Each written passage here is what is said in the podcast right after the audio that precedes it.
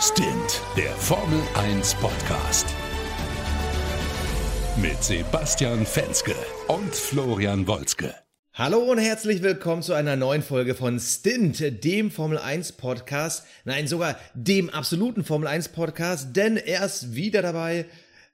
Florian Wolzke aus München. Hallo Flo. Ja, servus, mein Lieber. Jetzt hast du ein bisschen, hast du uns natürlich ganz schön in den Himmel gehoben, ne? Der Formel 1 Podcast schlechthin. Ne? So Eigenlob stinkt ja eigentlich, aber ich muss sagen, ausnahmsweise sind wir in dem Fall einer Meinung. Ja, und äh, falls man mich noch nicht kennt, äh, ich bin Sebastian Fenske, ich bin äh, dazugeschaltet aus Berlin und natürlich, heute müssen wir uns ein bisschen hypen, so ein bisschen die Energie rausholen, denn ja, wir hatten da so ein Formel 1 Rennen in Italien, das war jetzt, Energie ist jetzt vielleicht das falsche Wort. ich weiß nicht. Äh, beschreib ja, du nee, mal, also du, was hast du für ein Rennen ja, gesehen? Ja, also ich, ich, würde, ich würde sagen, eigentlich hätte man nur das Qualifying schauen müssen. Das war spannend. Oh ja. Ich glaube, die perfekte Zusammenfassung. Oder? Okay, eine Minute zwei Podcast, liebe Zuschauer, das war's von uns. Wir ja, gebt uns fünf Sterne. nee, okay, jetzt mal ernst, ernst bei der Sache. Also, das war wirklich, ähm, ja, es war eines der etwas weniger spannenderen Rennen. Mal vorsichtig ausgedrückt, ja. Also es war doch sehr clean, es gab nicht viel Drama. Der Start war schon recht clean, fand ich. Und irgendwie so richtig, ähm, ja, so richtig aus dem Pushen gekommen ist, ist das Ganze nicht. Nee, da bin ich komplett bei dir. Also für alle, die es noch nicht ganz gerafft haben, wir reden natürlich über den großen Preis von Italien, dem Traditionskurs in Monza. Und ja, ich würde mal sagen, äh, mein Luis, hat äh, nicht nur gewonnen und einen neuen Weltrekord aufgestellt, er ist auch jetzt wieder Führender in der Meisterschaft. Ich glaube, das ist grundsätzlich erstmal eine Sache, die wir mitnehmen können. Ansonsten muss ich sagen, war das so ein typisches 2017-Rennen. Also äh, Lewis Hamilton gewinnt, Julian Palmer und Alonso äh, bringen ihre Karren nicht mit nach Hause. Max Verstappen hat wie immer nur Pech und Mist am Schuh. Also es war so ein typisches 2017er Rennen und am Ende äh, staubt Ricardo wieder Punkte ab. Richtig, doch vom Ausgang her würde ich sagen typisch, aber nicht vom Verlauf her, weil es ja doch diese Saison wieder richtig spannend ist eigentlich. Ja, ja, also, klar, nee, aber ich meine Das Ergebnis, genau, das Ergebnis ist, das ist typisch 2017, nur der Verlauf war alles andere als 2017, der war eher so die letzten vier Jahre in Zusammenfassung. Okay, aber äh, springen wir doch einfach mal rein ins Rennen und da würde ich mich gerne ganz am Anfang mal über eine Sache, ja, so ein bisschen auslassen, die mich echt schon ein bisschen länger nervt. Und zwar, äh, wir haben über das Qualifying gesprochen. Das war echt ganz geil. Ich meine, alles, was mit Regen zu tun hat der Formel 1, ist ja immer irgendwie spannend und aufregend und da passiert ständig irgendwas.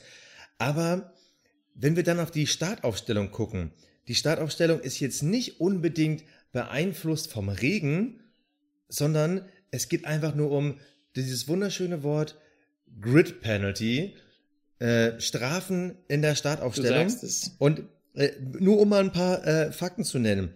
Platz 11 Markus Eriksson und Platz 12 Pascal Wehrlein in der Startaufstellung, beide Saubers, 11 und 12. Davor nur ein einziges Auto mit Daniel Quiert mit einem Renault-Motor. Alle anderen Renaults und Hondas haben freiwillig gefühlt alles an ihrem Auto gewechselt weil sie gedacht haben, hier ist eh nichts zu holen, wir safen lieber für Singapur. Und da muss ich mal sagen, das ist eine Sache, die nervt mich. Das haben wir letztes Jahr schon ein bisschen erlebt. Da hatte ja Lewis Hamilton das Problem, ähm, dass ihm die Motorteile ausgegangen sind. Da hatte er irgendwie 160 äh, Strafplatzierungen in einem Rennen äh, auf sich genommen. Aber wir haben es ja nun öfter mal erlebt. Ich lasse jetzt mal alles, was Honda ist, außen vor. Denen ist ja eigentlich egal, wie viele Startplätze minus sie starten. Aber dieses, diese Formel 1, wo man irgendwie taktisch vorgeht, wann bekomme ich Strafpunkte, äh, Entschuldigung, Strafplätze in der Startaufstellung, die nervt mich so ein bisschen, weil mittlerweile sind ja so viele taktisch mit bei. Also es haben insgesamt jetzt acht Fahrer irgendwas an ihrem Auto geändert. Das finde ich schon irgendwie nervig und ich finde, da muss man irgendwie ran. Ja, da musst du jetzt, also ehrlich gesagt, frage ich mich da gerade auch, ob es in einer Saison, in der die Entwicklung komplett neu ist, mehr oder weniger, ja, also indem wir wirklich komplett neue Autos haben, ob man da nicht einfach mal ein bisschen kulanter mit den Teams umgeht, weil äh, klar muss, muss, es da, muss es da harte Regeln geben. Man versucht natürlich auch die so ein bisschen da am Limit äh, zu bewegen, die Entwicklung, aber ich finde trotzdem, dass, dass sehen wir ja jetzt heute, wie es rausgekommen ist. Das sind einfach äh, Ergebnisse, die man so, äh, ganz ehrlich gesagt, ja, die, die, die Zuschauer dann letztendlich wieder langweilen. Das ja, und ich, ich finde schon, dass man da dann einfach ein bisschen, gerade in solchen, in solchen Jahren, in denen die, in denen der technische, die technisch-technische Reglement überarbeitet wird und so rabiat überarbeitet wird, wie es jetzt passiert ist ähm, vor dem Jahr, äh, dass man gerade in diesen äh, Saisons, dass man da doch ein bisschen kulanter sein sollte und die Regeln mal so ein bisschen, ähm, sage ich mal, also zumindest das Reglement so aufstockt, dass die, äh, die Teams ein paar mehr Teile zur Verfügung haben. Naja, also ganz kurz, also die, die Strafen gehen ja hauptsächlich um den Motor. Da hat sich ja nicht wirklich viel verändert. Also da muss ich ein bisschen, bin ich ein bisschen anderer Meinung als du. Aber es ist trotzdem so, dass diese, dieses Übermaß an Strafen echt zu weit geht. Also da hat man einen viel zu schmalen Korridor geschaffen. Also wir haben jetzt heute das 13. Rennen gehabt. Das 13. von 20 weißt du, wenn jetzt irgendwie ein, zwei Rennen vor Schluss wäre und alle taktieren und gucken, wie sie mit ihrem letzten Teil zurechtkommen, würde ich ja noch verstehen. Aber wir haben gerade einmal irgendwie die Hälfte hinter uns gebracht und auf einmal fangen schon alle an, so zu verschieben, dass sie sagen, okay, eher da, eher hier und da können wir nochmal zurück und es nervt mich. Und ich finde, man muss dieses Strafenprinzip überdenken und mein Lösungsansatz ja. wäre, ähm, natürlich finde ich es richtig, dass man versucht, die Anzahl der Motoren und Teile zu limitieren, damit wir nicht so ein aufuf ausuferndes wie finanzielles Loch haben, wo die ganze Zeit die Top-Teams nur Geld reinschmeißen. Aber ich finde die Anzahl der Strafen zu viel. Also ich würde sagen, okay Leute, ihr wollt was an eurem Auto ändern, dann gibt's automatisch fünf Plätze Strafe. Egal was und wie viel ihr ändert, fünf Plätze Strafe. Weil dann hast du auch nicht so das Problem, dass dann Top-Teams, wenn die mal was ändern, irgendwie ganz hinten starten. Ich meine, das ist zwar auch mal schön für einen Rennverlauf, aber dass du dann nicht dieses Auf Ausufernde hast, dass dann alle irgendwie sagen, okay, dieses Rennen gebe ich jetzt auf und dann starte ich halt von ganz hinten, wenn es beim nächsten Mal dann für mich besser aussehen könnte.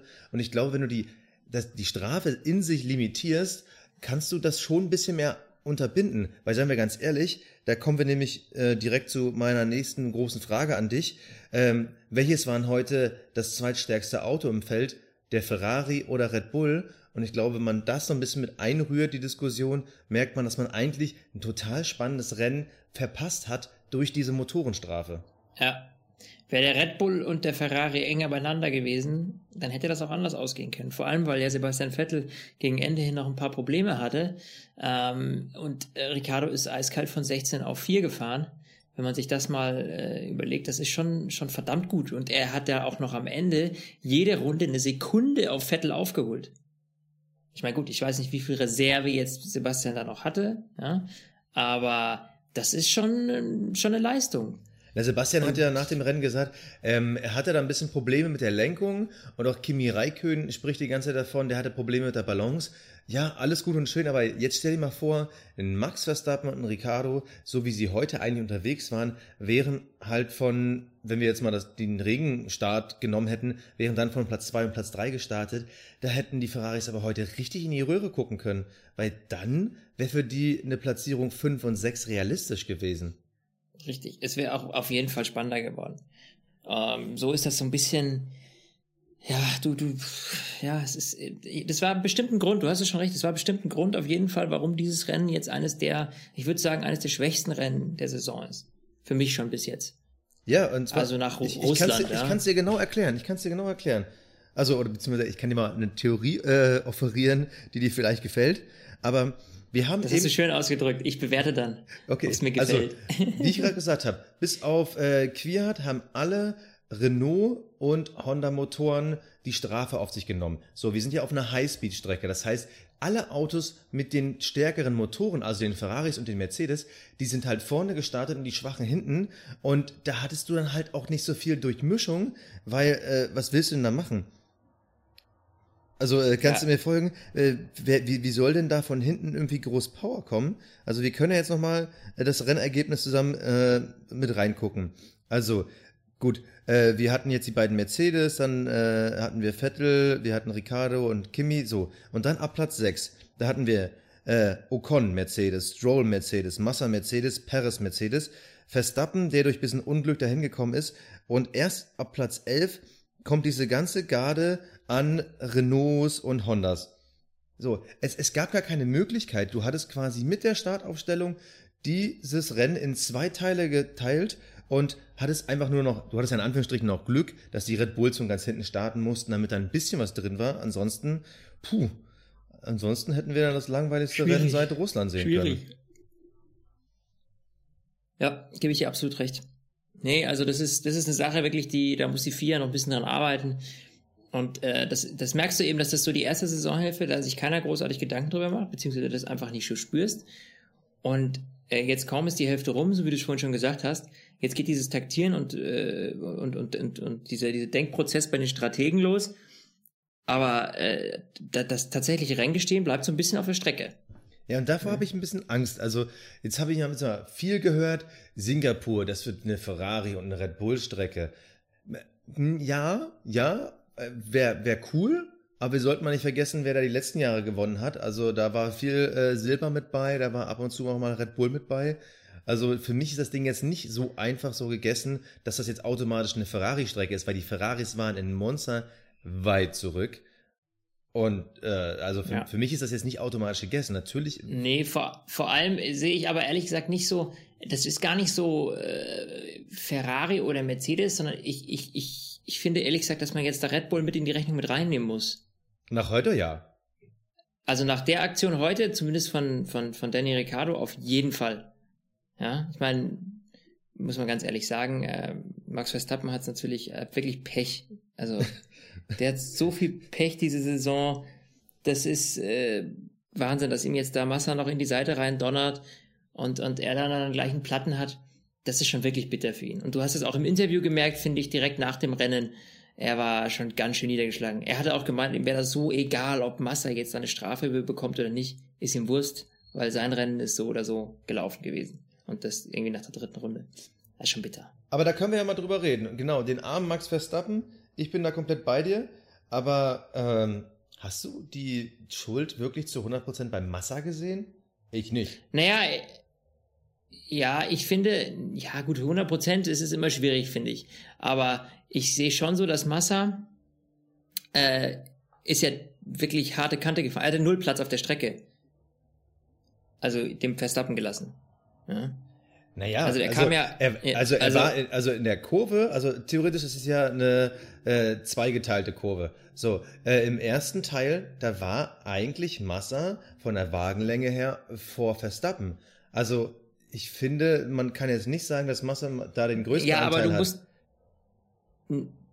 Ja, doch, ich würde schon sagen. Doch, finde ich schon, weil, weil, wenn du, wenn du, du musst ihm ja zumindest Platz zum Überleben lassen. Ey, hatte er. Also das, Ey, und ich sag dir ganz Ja, ehrlich, er- das ist für mich der Unterschied zwischen einem Verstappen und einem Ricardo.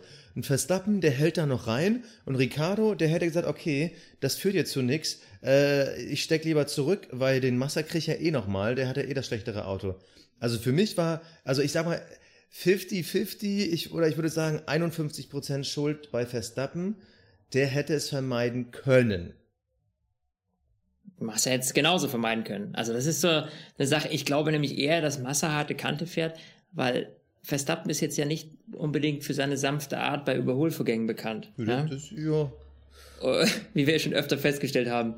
Und dementsprechend glaube ich schon, dass die anderen Fahrer auch sagen, okay, pass auf, Junge, du würdest mir keinen Millimeter lassen, also fahre ich auch Hardcore. ja, das kann ich Und, mir vorstellen, äh, ja. Ich glaube, dass das auch ein bisschen mit reinspielt, ja. Also schwierig, ich bin ja kein Rennfahrer, deswegen kann ich mich nicht so ganz da reinversetzen, ob man wirklich solche psychologischen Spielchen, ob man da Zeit dafür hat, überhaupt über sowas nachzudenken, ja. Also mal ganz Aber kurz für alle unsere Zuhörer. Ich bin bei dir schon mal im Auto mitgefahren. Doch, du bist ein Rennfahrer. Ich würde niemals im öffentlichen Straßenverkehr äh, über das Geschwindigkeitslimit gehen. Also, ich habe dich auch dich. schon mit 32 in der 30er-Zone brettern sehen, ja. Also du bist Ja, immer- hart am Limit. Hart am Limit. Hart am Limit. Ja, das habe ich aber nur gemacht, weil ich so einen soften Beifahrer hatte.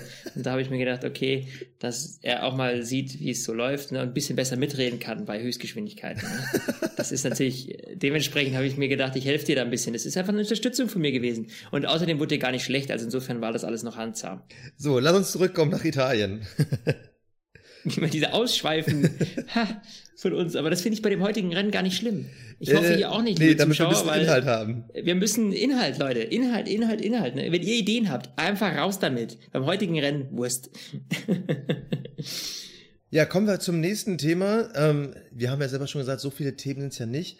Äh, was ich gerne ansprechen würde, also wir sprechen ja seit Spa und Monster, da fällt ja wieder ab und zu dieses Wort Windschatten, dieses Wort, was jahrelang bei der Formel 1 irgendwie nicht mehr zu hören war, weil die Autos ja einen ganz anderen Windschatten erzeugen, dieses Dirty Air mit dem Hinterherfahren.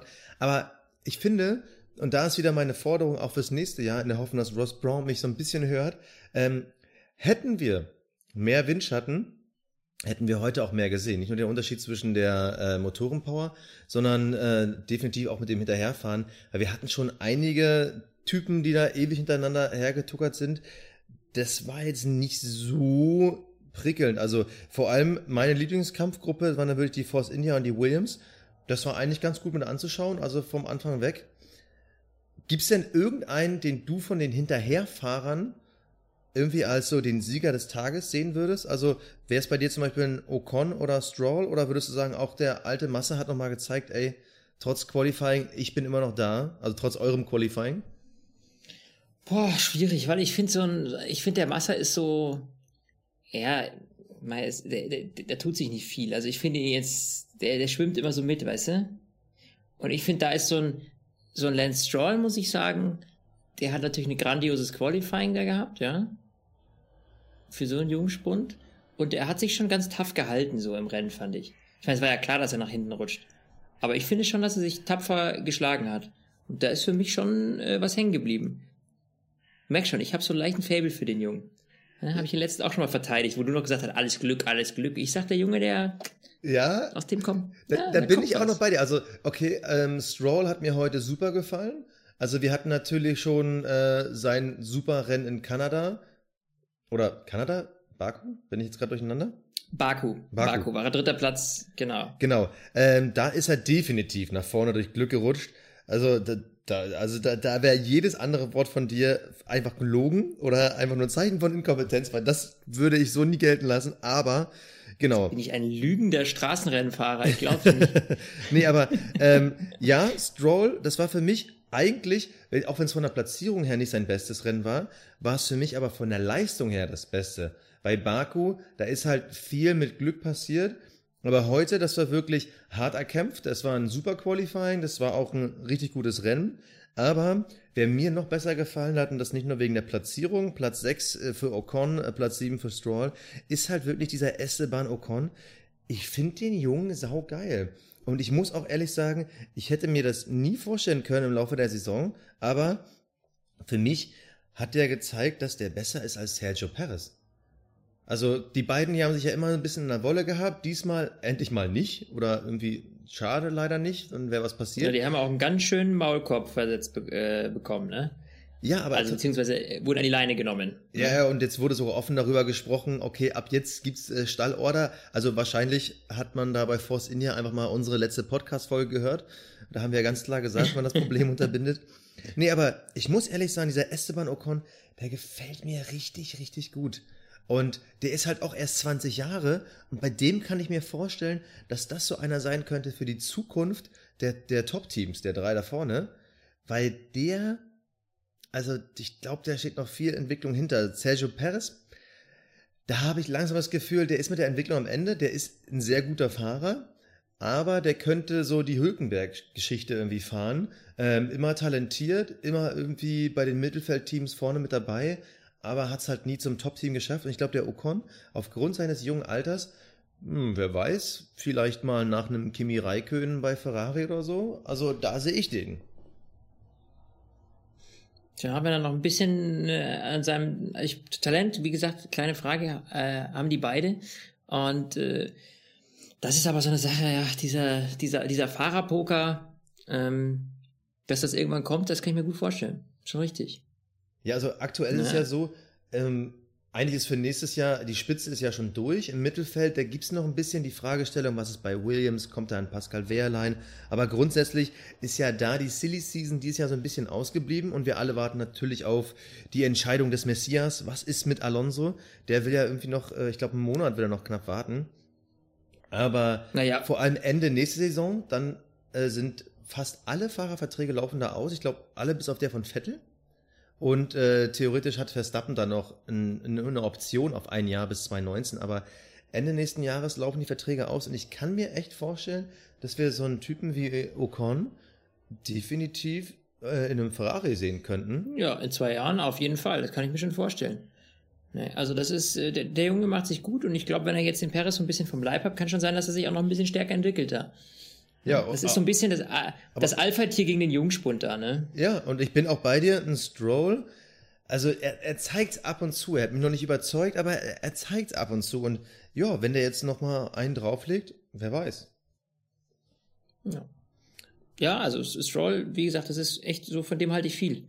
Muss man ehrlich sagen. Also ein tapferes junges Kerlchen und der, der, der zieht das schon durch. Also gar keine Frage. Ja, wen, wen haben wir denn noch in in der Verlosung? Nico Hülkenberg.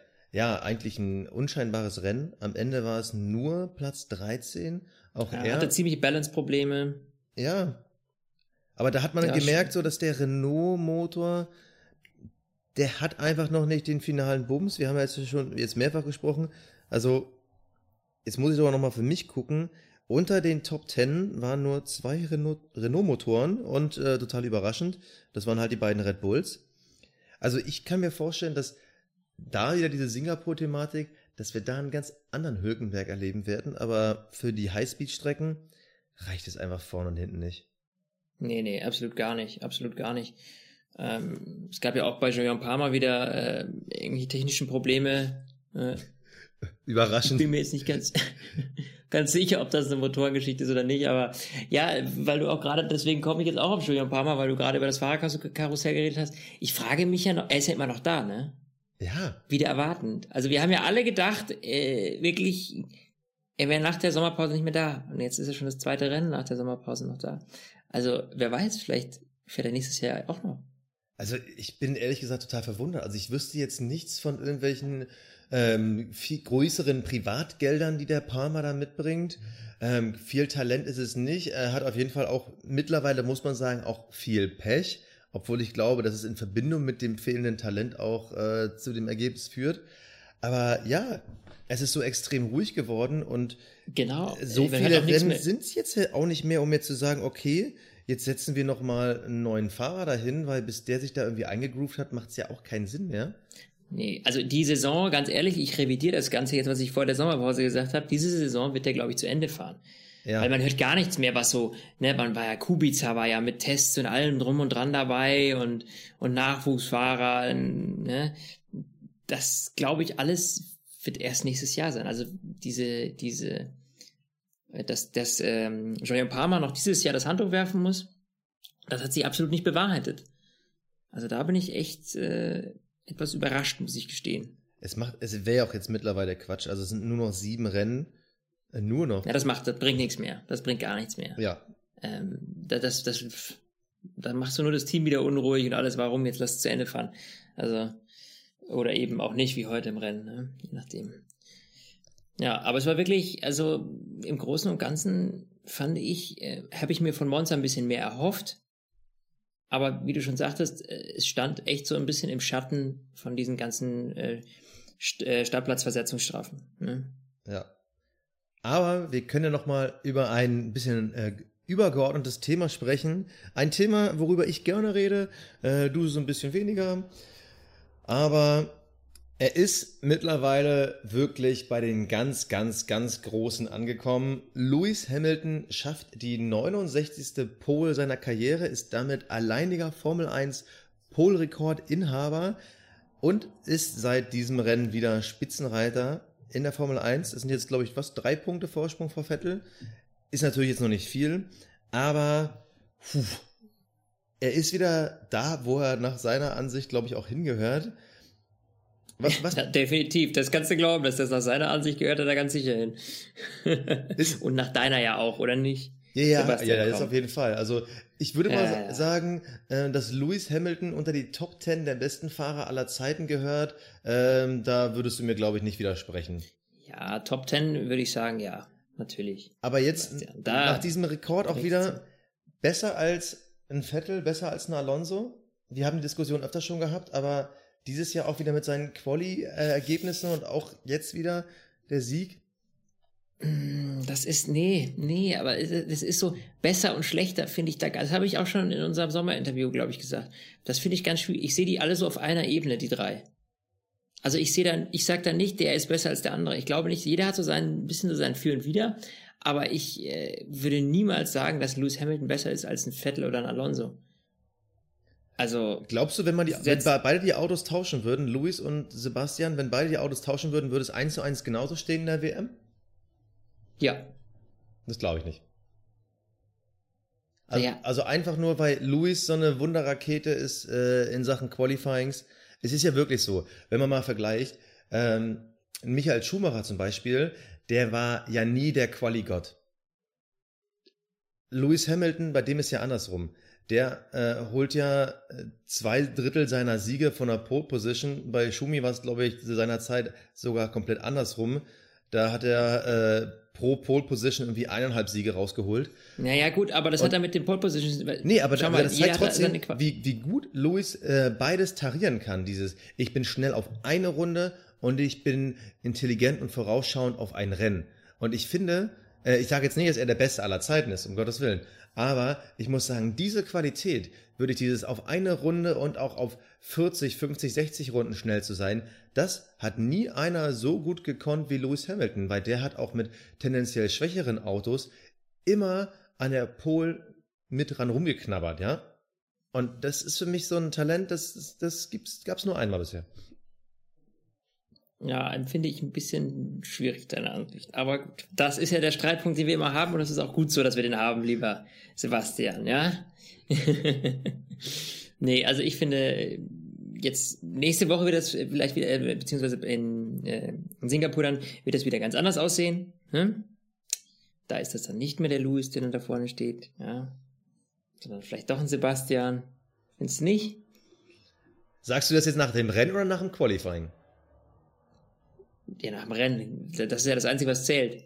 Ja, ja, da bin ich ja bei dir, aber ganz ehrlich, auch wenn alle Ferrari da momentan vorne sehen, würde ich ganz klar sagen, und da gehe ich auch gerne mal wieder eine meiner legendären Wetten mit dir ein, ich sage, dass die Pole trotzdem Lewis Hamilton holt.